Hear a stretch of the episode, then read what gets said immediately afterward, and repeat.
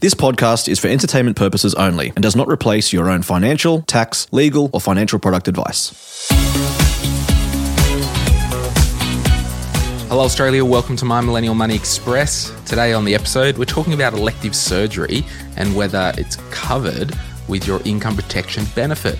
Now, if you do not have income protection, if you do not have your personal life insured, you need to speak to an advisor. You can go to sortyourmoneyout.com, click get help, and I'll introduce you to a trusted advisor to sort out your insurance. Whether it's death cover, whether you've got a family and kids, whether you've got a mortgage and you need some disability cover. Because if you couldn't work ever again, we want to make sure the mortgage is cleared and we want to make sure your income never stops. Because if you have to stop working due to an accident or illness, the bills don't miraculously stop. I have yet to see somebody on income protection claim and their electricity bill stop. I'm yet to see someone on an income protection claim and their council rate stop or their mortgage repayment stop, any of that stuff. So, as part of your sound financial house, you need to make sure your income is protected. And if that means slowing down your investing, that's okay.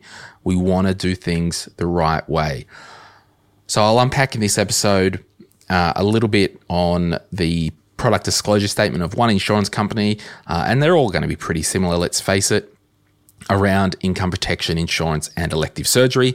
And I will just note that uh, I'm talking about retail advised insurance. So that is the quality stuff that you get from a financial advisor, not the rubbish that's automatically given to you in your super fund or not the rubbish that you uh, might purchase on TV because you get what you pay for. That's what my grandfather always used to say. Thanks for having a listen and I'll speak to you guys soon. Bye. So, elective surgery, a lot of people want to know is it covered with income protection? I think it's first important to understand how income protection works. Okay. So, income protection, it is an insurance policy that you pay for with your own money or with your super money that provides protection for your income if you were unable to generate that income. Generally speaking, you can cover 75% of your income. And there's two critical parts of an income protection policy the waiting period and a benefit period. So, the waiting period is how long do you have to wait before you can put a claim in until you're eligible to claim, until the insurance company takes liability for your claim. And then the second part, the benefit period, how long would they pay that claim for?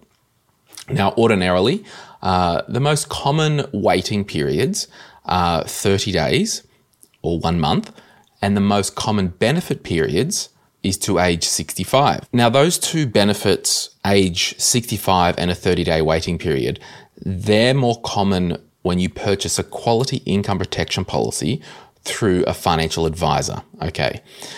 Now, you may have some income protection inside your super fund, and generally speaking, most of them have a two year benefit period. So if you could never work ever again, uh, your income would only be supplemented for a period of two years. And sometimes the waiting periods can be 60 days or 90 days.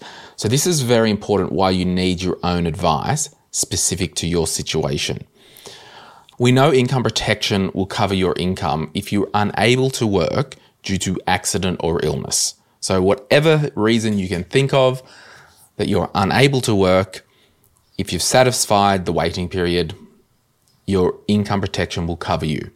This is provided at the time of application that you are in good health for the condition that you are um, claiming for. And usually, with the insurance application, uh, you would do a, a, personal statement of health and say, Yeah, I had my knee um, hurt or injured at soccer three years ago, or I had a thyroid condition uh, and my thyroid was removed, or I'm taking thyroxin or something like that. And so you'll disclose your medical information to the insurance company. Now, at the time, they will underwrite your case. So they'll underwrite you and they'll say, Oh, Glen, you've been taking some medication for your thyroid. We know this is an ongoing thing. We know it's stable. We've got no problem with that. We'll insure you if you have any issues relating to that. Or it could be, and I'll use my old ankle for my own ankle for an example. Uh, Glen, we know you're applying for income protection. We know you've told us you've had many ankle operations. We're going to exclude the right ankle from your policy. We'll give you the full policy, but you can't claim on your right ankle because it's a pre existing condition. It would be like your car has hail damage and you call the insurance company and say, Hey, I want to insure my car. And they say, has it already been damaged? And you say yes. And they say, well, we can't insure it. It would be like calling the insurance company uh, to insure, insure your house if your house was on fire. So we have to make sure we get the policy um, before, well, as young as we can, so we're in good health. And uh, before we have maybe too many health conditions that we might need to claim on. So remember accident or illness.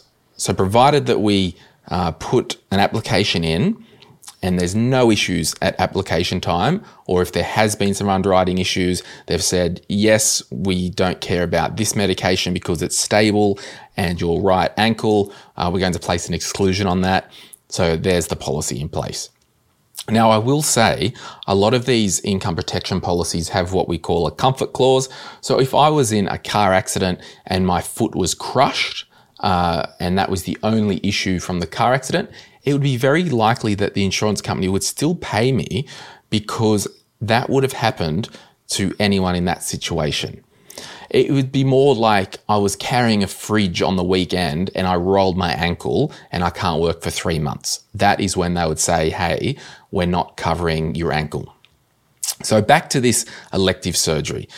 You might be thinking elective surgery straight away, cosmetic surgery. Uh, it could be so myself, I want some, I don't know, bum fillers or I want some, I don't know, chicken thighs in my calves or whatever they do, or uh, some breast implants or something like that, that I've chosen to get surgery for. That's elective. Generally speaking, more times than not, any of those cosmetic elective surgeries would not be covered if you are off work for more than the waiting period. So if I had a policy that had a 30 day waiting period and I went to the hospital, had some electric cosmetic surgery, I've, you know, I had some breast implants, I had my tuck shop arms tweaked, I had my butt implants and all that fun stuff. And I was off work for two months. So I've satisfied the first 30 day waiting period. And then I was off work for the first month after the waiting period. I would not be covered. Check with your advisor and the insurance company because I can't speak for every policy in the market, but some of the product disclosure statements uh, that I have looked at, uh, I'll read one in a moment, have said that uh, elective surgery that is not due to a medical condition is not covered under your policy. Now, let's just rewind and go back to I need some surgery. In Australia, if you have an accident, you get rushed to hospital, and you get surgery on the spot. If it's life threatening or life debilitating, you'll get surgery on the spot. It's all good, you're looked after. Now, with my ankle surgeries, if I was going through the public system, uh, they would be considered elective surgery. Uh, a friend of mine had some disc, uh, one disc replaced in his spine through the public system. However, that was considered elective surgery. In the public system, pain and chronic pain generally doesn't mean uh, that you'll skip the waiting list. So you might have a medical condition that needs surgery, and it is considered quote unquote elective surgery. That will be covered. Now, there are generally some, and what I'm going to do, I'm going to open a product disclosure statement here. And any uh, income protection or insurance PDS, you can just do a, um, a word search for elective surgery. So this one that I'm looking at here, uh, it's called um, elective surgery benefit. You may be eligible for a monthly benefit if you're unable to work because you have undergone, uh, and there's some dot points. The first one, elective surgery performed on the advice of an, appropri- uh, an appropriately qualified doctor. So again, that would be like the ankle situation or the back issue. Hey, you're in chronic pain and there's an issue. Uh, we'll put you on the public wait list, and uh, that will be elective.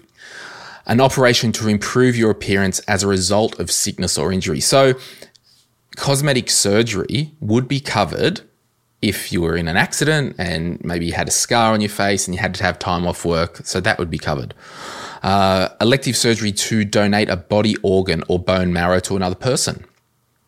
And then a lot of the product disclosure statements will say the surgery must take place more than six months after the insurance started or reinstated or increased. So that's important to note that if I knew that I needed an ankle operation that was considered elective surgery and the I went on the wait list, I could not claim I couldn't get a policy tomorrow if I'm going to the hospital next week.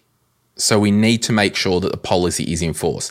Now I've talked about the public system you could have elective surgery on your spine or your ankle or whatever that is through the private system, and there's no real wait times, uh, and you would still be eligible um, to claim on a policy, provided that you've met, met the waiting conditions um, of the product disclosure statement. Now, an example would be uh, one of my ankle surgeries. I had it done privately, and if I didn't have an exclusion on the policy, so I'll just pretend someone out there, you've got an ankle surgery, you're going, you're going to get private, and you've got an income protection policy with a 30 day waiting period. Generally, if it was just day surgery keyhole, you might have two, three weeks off work. You might be back to work within that 30 day waiting period anyway. So, what I'm taking from this with your income protection is that your elective surgery is covered under the policy provided you've met the waiting period. So, you know, you're not just buying a policy tomorrow to get uh, a claim next week, but elective cosmetic surgery isn't covered unless it is to uh, repair your appearance due to an accident or illness. The reason I do not love the policies inside your super fund as a default thing is because the policies aren't as strong. And for example, with income protection held in your super fund, to claim on it, you must be gainfully employed at the time. So if you took some months off and went overseas or holidayed and you weren't working or you quit your job and you had an accident, you're not covered. Likewise, if you had a waiting period of 30 days uh, and you had sick days and holidays, you actually have to not have any remuneration from your employer. So they're just a lot stricter in terms of the eligibility to claim. But by all means, please reach out. I'll put a link in the show notes, or you can go to sortyourmoneyout.com and click get help. And if you want to review your income protection, or if you haven't got income protection, uh, reach out. I'll connect you to an advisor who can help you put that uh, together for you. Uh, but I think that might do us today, uh, and I hope you've learned a little bit more about elective surgery with your income protection insurance.